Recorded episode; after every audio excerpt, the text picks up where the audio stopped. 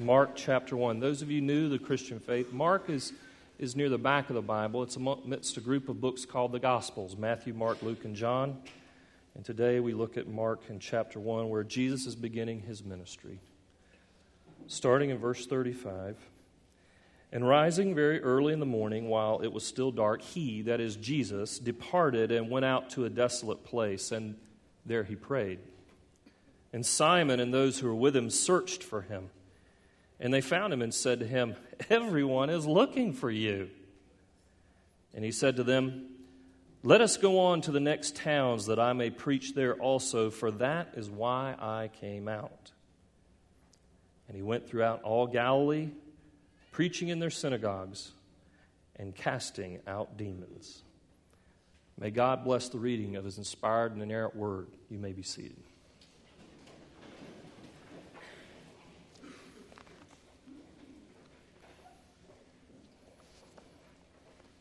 Well, we live in a noisy world, and sometimes we live in a noisy world where we have noisy hearts. And um, uh, we have so many things in our lives that clamor for our attention that we have responsibilities, we have distractions. If we're honest, we sometimes choose our distractions so as to not think about the hard things that we face in life. And amidst all the noise, people, places, and things call us spiritually like siren song.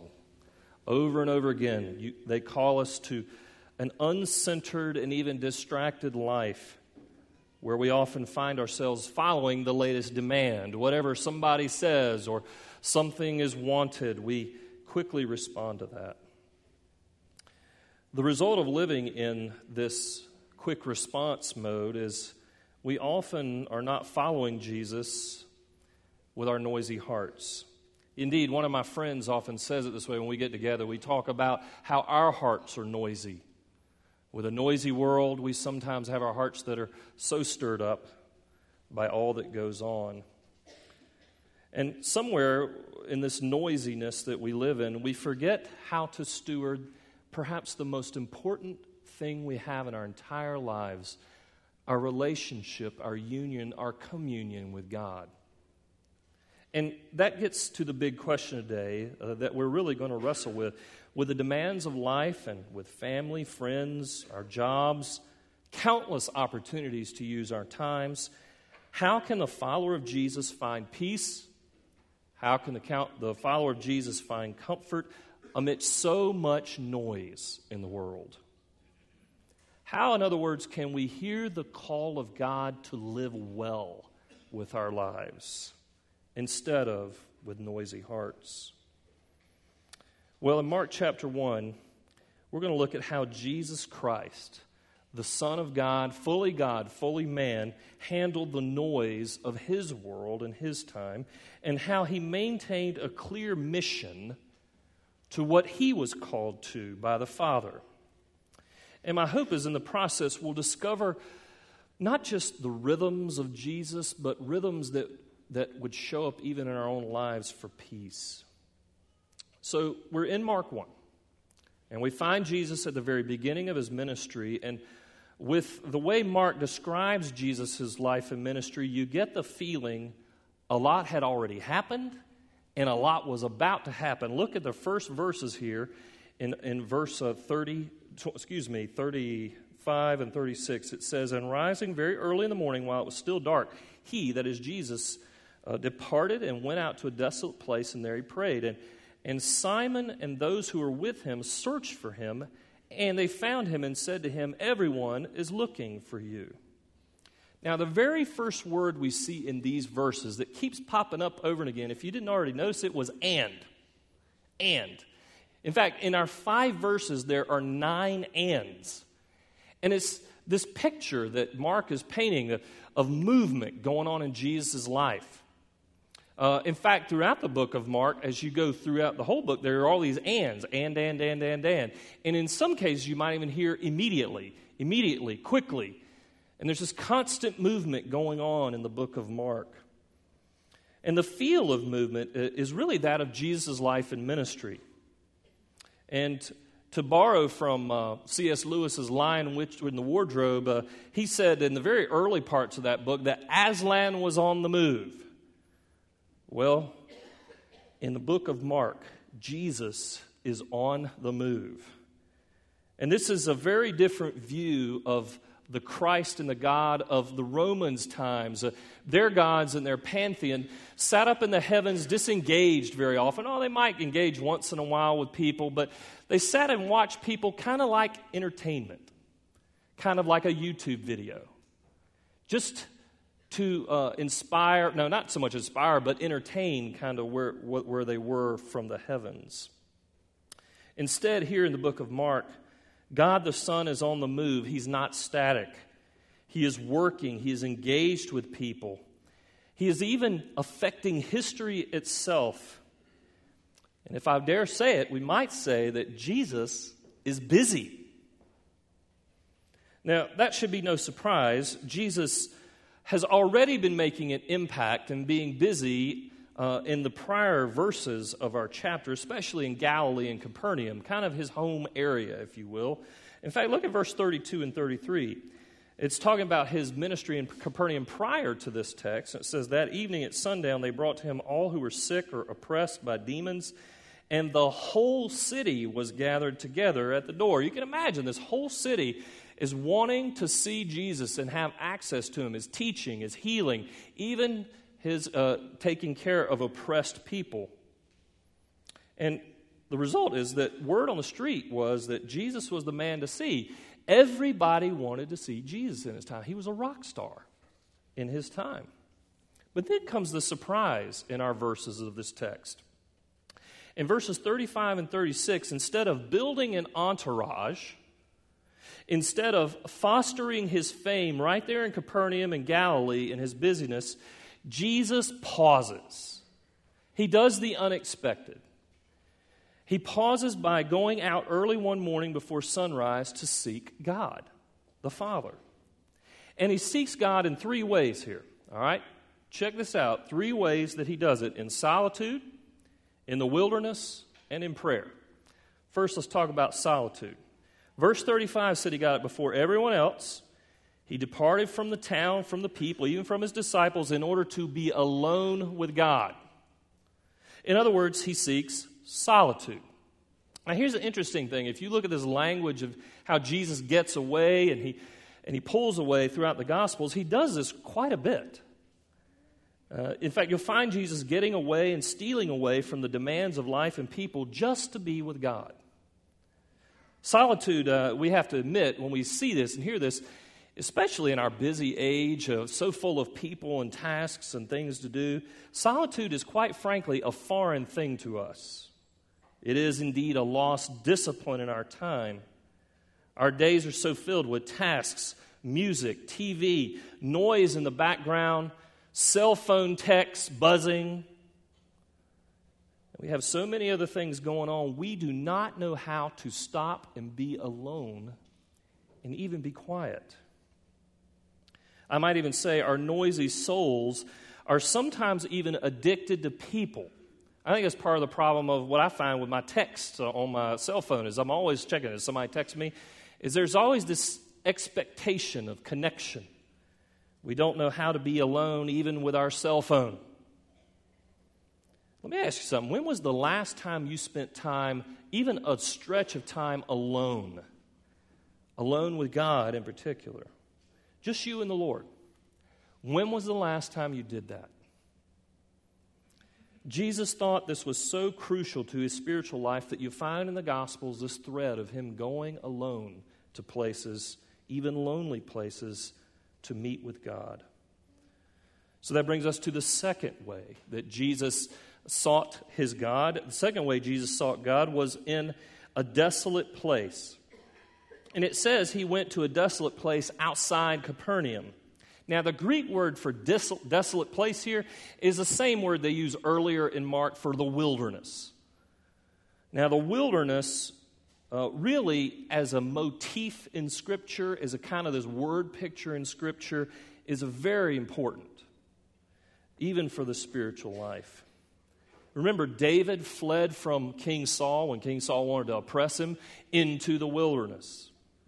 When um, that, by the way, is also where David wrote many of his psalms. Moses and the Israelites spent 40 years in the wilderness being sanctified, certainly by experiencing all kinds of things with God while they were there. And that's because the wilderness is a place of testing.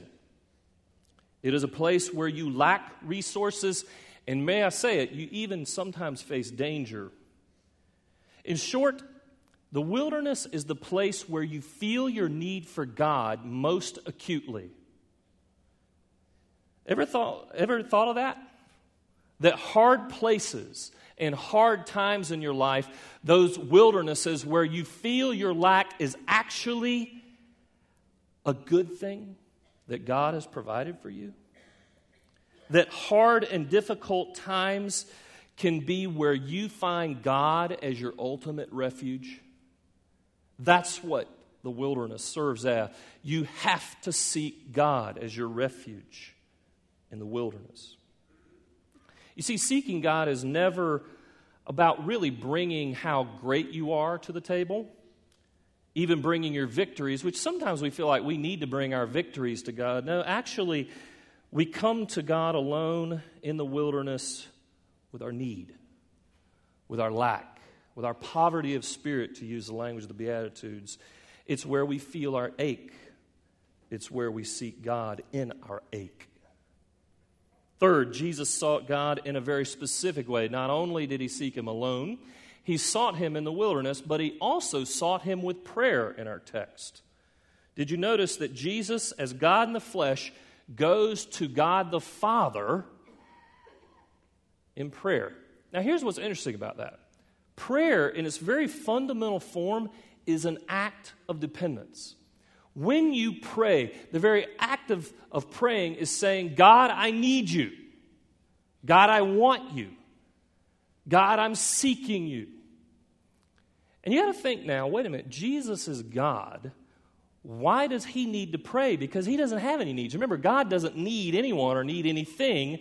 There's a little thing called his aseity. He, he, he is independent totally of needing people from eternity to eternity. But here, Jesus, the Son of God, the God man, is praying. What's up with that? Well, what you need to know is Jesus prayed as an act of dependence as a regular part of his life. He did it because he felt his need before the Father. You know, Jesus also uh, prayed, uh, pulled his disciples away, and would pray with them, usually calling them to rest that shows us that prayer and rest go together. If you really want rest, and I'm not talking about just body, I'm talking about soul rest, that where you gain that peace in your soul, prayer and rest go together like that. And then Jesus also not only prayed by, by needing God in, in all these ways, but he stole away to pray for big decisions.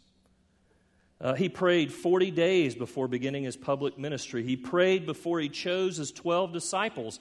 And believe it or not, when he was praying about his 12 disciples he would choose, he was praying about Judas Iscariot, who he knew would betray him.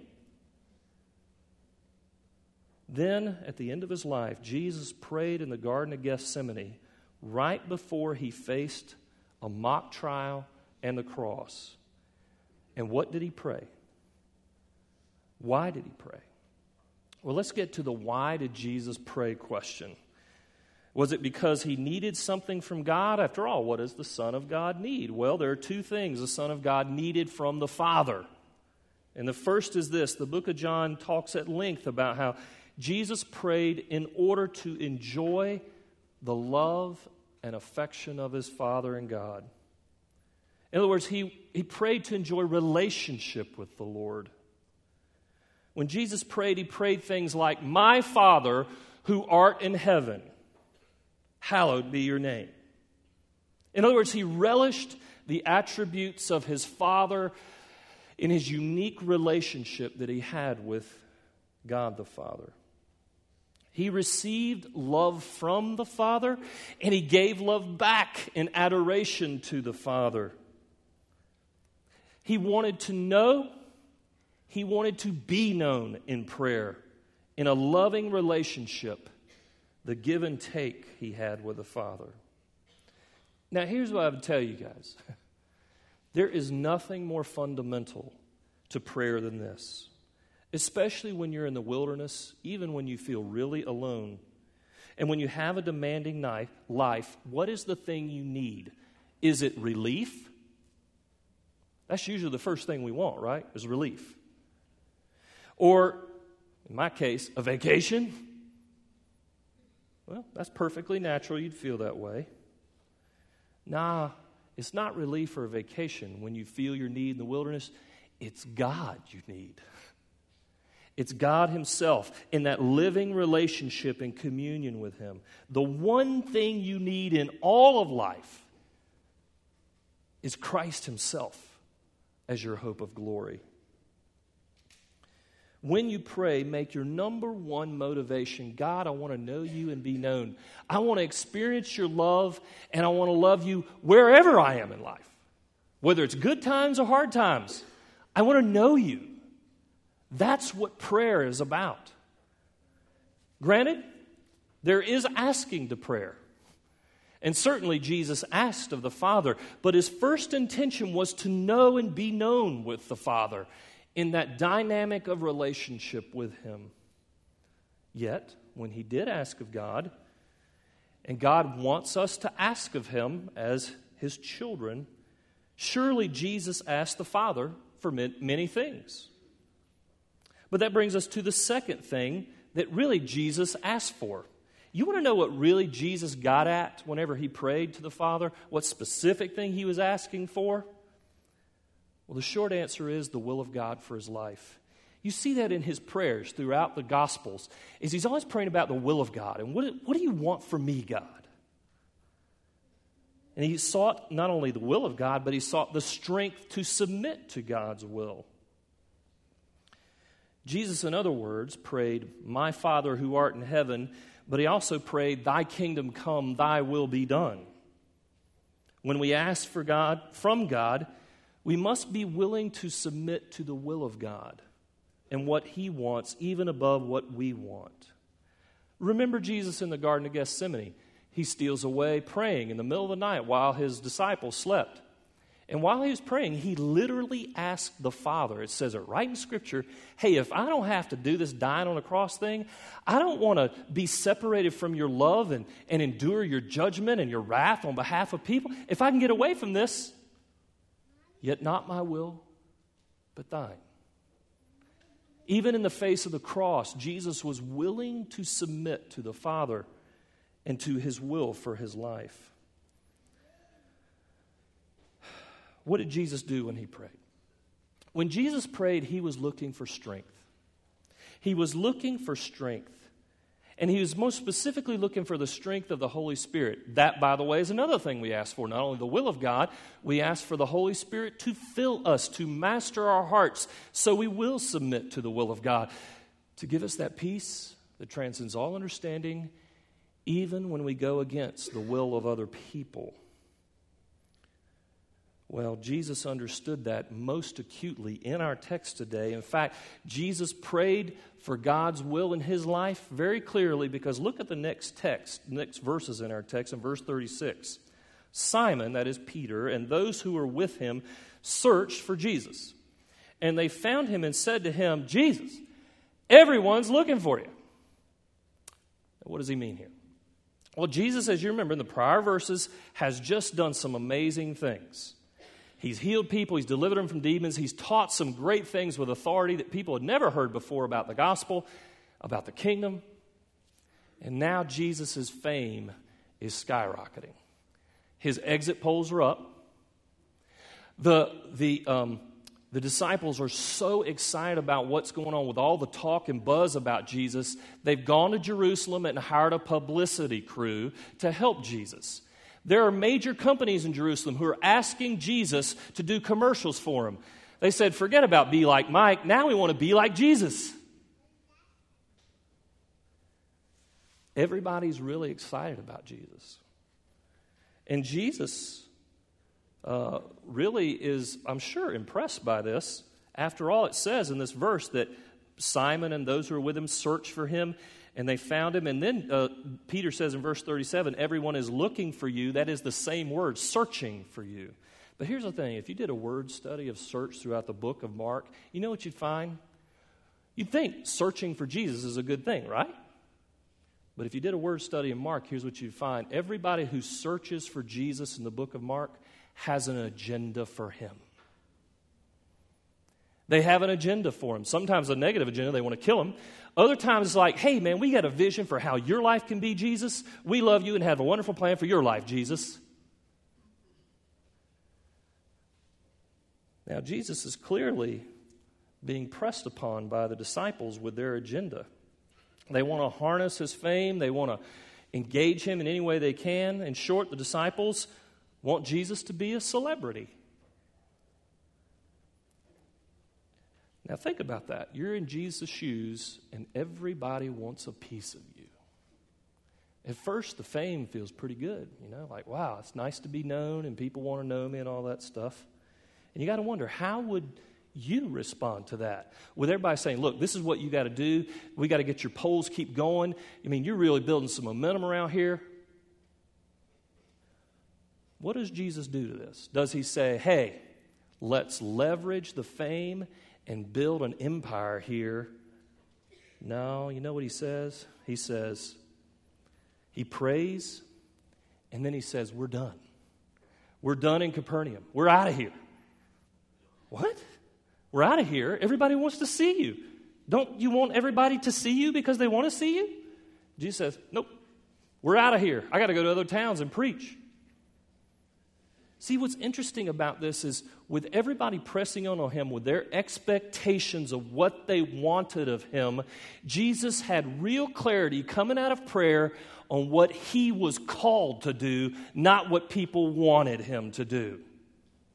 In fact, verses 14 and 15 tell us, of, of chapter 1, tell us what Jesus was called to do. It says, go back in those verses, John was arrested. Jesus came into Galilee, proclaiming the gospel of God and saying, The time is fulfilled and the kingdom of God is at hand. Repent and believe the gospel. Jesus saw his job as fundamentally proclaiming the gospel. Oh, he would heal people to affirm his authority. He would take care of people, deliver people from demons. All that. But proclaiming the gospel and getting the word of the kingdom of God arriving, that was his fundamental job. Not attending to people's desires. Now, let me be clear. It's not that people's desires or our desires don't matter. But think about this Jesus healed a lot of people, he delivered people from demons, he preached the gospel, but he didn't heal everybody in Capernaum. He didn't preach to everybody in Capernaum, he left them behind. Jesus knew his job and his call in light of what God wanted for him. So, Jesus' mission and life rhythm was driven by God, not by man, nor by culture, nor by anything else. Now, here's the big question for the day Why does this matter to us in light of stewardship? What's this got to do with stewardship? Well, I would suggest to you that we too, all of us, are under serious and even tremendous pressure by our culture, sometimes our families, and certainly internal pressure of our own fleshy impulses to do things that conform to the standards of this world. There are explicit sinful ways through an oversexed culture that misses the greater glory of God's gift of sex. Certainly, those are explicit in our age. But you know, there are subtle ways too. How many of us believe busy equals productive? How many of us believe that um, famous equals effective? Well known equals effective? How many of us, and this goes to the church business, how many of us think numbers equals success? Indeed, all of this kind of stuff is what feeds our noisy souls. And the only way to get centered is to do exactly what Jesus did in light of all this spend time with God through word and through prayer. If you'll indulge me, I'd like to tell you a distinct memory of my father, Jerry Faulkner, that I've had a lot of in the last few weeks. When we first became Christians 30 years ago, a lot of things changed in our lives. And one of the things that changed occurred in the wee hours of the morning. I would get up 6, 6.30 in the morning to get ready for high school. And uh, as I got ready, I would often walk, you know, half days to, to get some breakfast. And there in a dark room, in the living room of our house, while it was still dark, sat my dad, fully clothed, ready to go off to work because he usually left pretty early in the morning. You know what he was doing? He was praying. It's the one thing that stood out to me through the years about my dad is my dad's no Bible scholar. my dad is no, was no extraordinary spiritual guy, but one thing he was is a praying man throughout his life. To the end of his life, he prayed. He spent that time alone talking with the Lord. And you know why he did that? Because he, like me, we Faulkners have noisy souls. And if there's anything that tames the noisy soul, it is that communion with God where you come to the Prince of Peace and he calms your soul. My dad knew that very personally. And I am proposing today that we, just as Ray mentioned earlier, need to get back to pursuing God in very practical ways every day in our lives by making time for Him, by spending time with Him, just like Jesus did.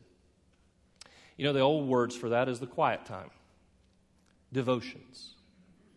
And uh, I'm proposing that if there's anything in your life that really matters, it's that time where you spend time with the Lord seeking His face.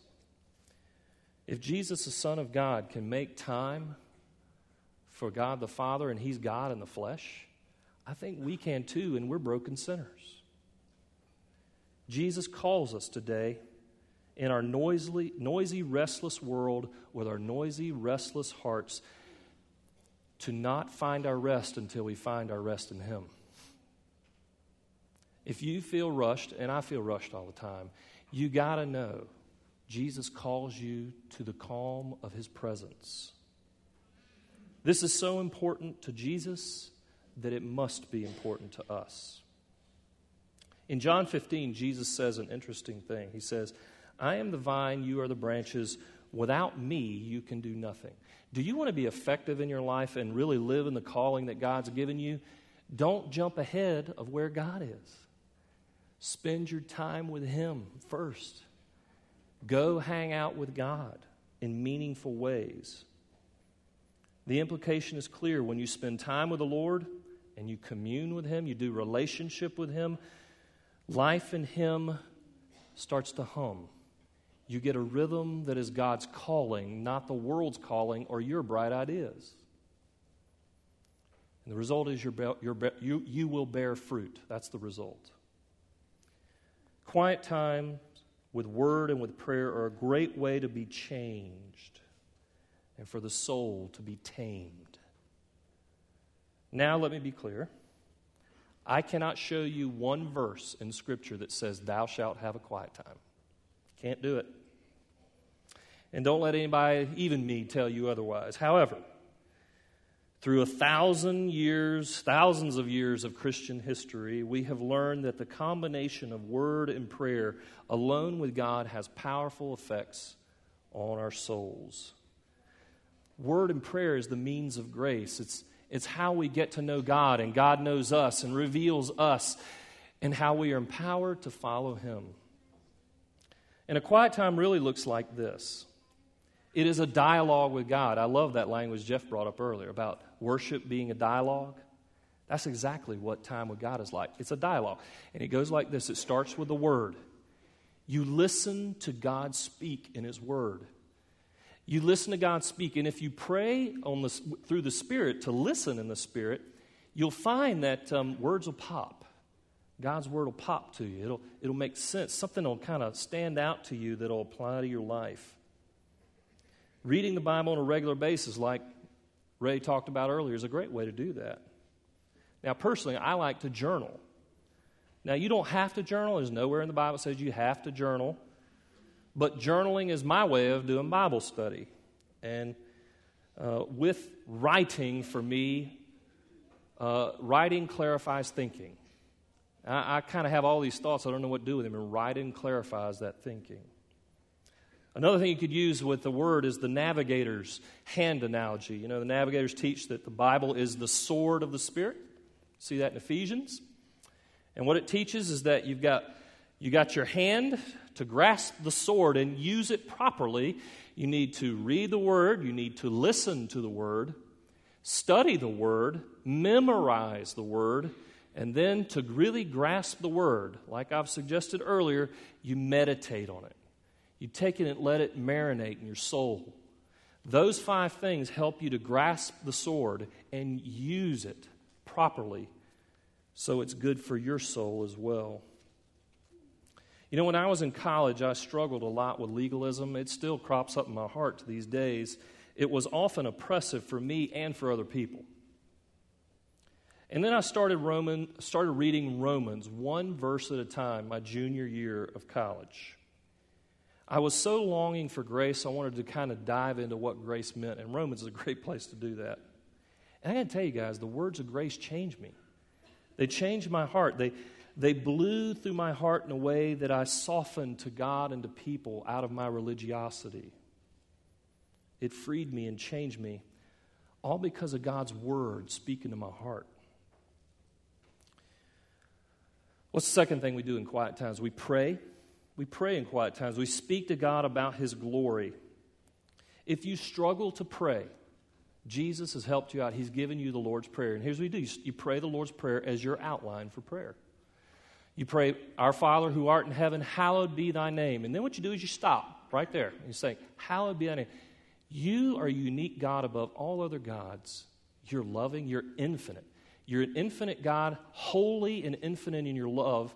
Therefore, your love is unlike any love there is in the world. Whereas we, people like me and men in this world, love conditionally and say, What's in it for me? I'll love you if you give me what I want. Nah, your love is holy and infinite so that you keep loving. It's different. It says, I'm going to love you even when you don't love me. You are an amazing God. See how you can do that? That's what you do with the Lord's Prayer as an outline for prayer. Now, some of you, when you pray, you don't have words. And here's what I want to encourage you with sometimes there is the prayer of silence. The last few weeks, as I went through all that we went through in my father's death, there were days I showed up with the Lord and my Bible in my hand. I had nothing to say. I had prayed for healing, I had prayed for mercy. And I just had to wait on the Lord. And you know, there's something to being still and knowing that God is God over that moment like Psalm 46 says. To calm the soul before God and say, There's nothing I can say. You know my needs. The Holy Spirit, as Romans 8 says, will groan for me when I can't speak. Pray for me. Pray with me, Holy Spirit. Quiet times keep us centered on Christ as Lord and Savior over all that we experience in life. It's where we process life, it's where we can, through the gospel, make sense of things. So there is the word and there is prayer, but there's one last thing I want you to consider. And it's about, it's tied to quiet times, even in community. And we're going to do it today. It's the Lord's Supper. The Lord calls us to a time of silence where, in a minute, we're just going to come to this table right here and dwell on the glories of our Christ bleeding and dying for our sin. This is a time for us to prayerfully uh, hear the word spoken, even from the words of institution. This is the time where we come and listen to the Holy Spirit exposing our sin, but also bringing the cross into view to cover us with the blood of Jesus. When you come to the Lord's Prayer, just bring yourself. Bring the honesty of what you bring to the table in sin, and let Jesus attend to you in that relational time with Him. Again, the Lord's Supper is not a checkbox for spirituality, nor quiet times. That was one of the mistakes I made as a legalist. It's like, okay, did I get my quiet time in today? Good, check. I'm good with God. No, no, no. That misses the whole point. No. It's a time where you and I come to know the Lord who loves us and calls us to live His way of peace, not with noisy hearts. You know, when I started this series a few months ago with uh, early January, talking about stewardship, uh, we talked about stewardship of all kinds of things time, talents, we'll get to treasure in due time, a whole host of things, relationships, creation, all that. If there's anything you really need to steward in your life, this is it. Your relationship with the Lord, maybe in the context of a quiet time. If there's anything we want our church to do, is to seek God and to listen to Him and His Word, individually, even as families, definitely as a body. And then pray to Him in the dialogue of speaking and listening because the Word speaks you have an opportunity to know the God of the universe. And you have an opportunity to move from a noisy world and even sometimes our own noisy hearts to that thing that people cannot buy today peace, peace of soul, even peace with God. Let's seek the Lord for that peace now. Let's pray. Lord, we are coming to you today and A lot of us come with noise in our hearts. A lot of us come with joy in our hearts. There are a lot of different ways we're here before you. But the one thing we want to do now is enter into communion with you through the Lord's Supper together. And we pray that as we encounter you, as we think on how great you are, what you did for us personally at the cross, that you would lead us, Lord, to a different kind of life, a life of peace of soul because we've done business with you relationally, a life of hope because Christ has accomplished all we ever needed. Lord, we want to know peace, not noise. Lead us there even through this time together, even through your supper. In Jesus' name, amen.